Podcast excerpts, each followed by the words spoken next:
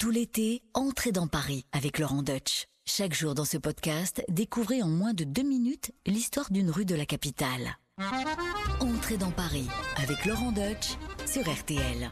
Je vous emmène ce matin au cœur de la capitale, dans le premier et dans le deuxième arrondissement de Paris, pour vous parler de Richelieu. Alors figurez-vous que Richelieu est un des premiers personnages de notre histoire qui a eu le privilège de recevoir de son vivant le nom d'une rue, la rue de Richelieu, en 1634. C'était un très grand homme d'État, mais ça a aussi été un très grand homme d'affaires. Il s'est énormément enrichi grâce à ses fonctions et grâce aux privilèges qui en découlaient. Et on en a un bel exemple de cet enrichissement ici, dans le quartier du Palais Royal, parce que le cardinal habitait dans le coin. Il s'est acheté un hôtel rue Saint-Honoré, qui était l'hôtel de Rambouillet, et qui bordait alors les limites de Paris. On est en 1624 et Paris est encore limité par l'enceinte dite de Charles V. Mais Richelieu sait que Paris va bientôt être agrandi par une nouvelle enceinte, l'enceinte des Fossés jaunes, qui passera plus au nord au niveau des grands boulevards. Bref, il sait d'avance que les terrains extérieurs à l'enceinte vont être ensuite intérieurs à l'enceinte, et il achète donc pour une bouchée de pain ces terrains qui vont être les jardins magnifiques de son palais intramuros, ce sera notre palais royal. Mais bon, aujourd'hui, ces jardins magnifiques et ce palais royal, on peut tous en profiter, hein, puisque ce sont les jardins du palais royal qui sont accessibles gratuitement, donc c'est pas si mal,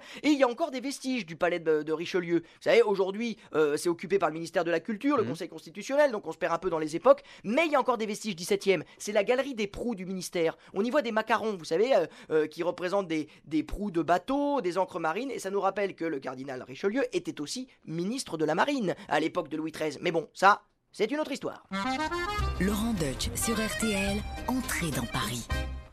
Merci d'avoir écouté ce podcast. Pour découvrir tous les épisodes, rendez-vous sur l'application RTL, sur rtl.fr et toutes nos plateformes de podcast partenaires. N'hésitez pas à nous laisser des notes et des commentaires.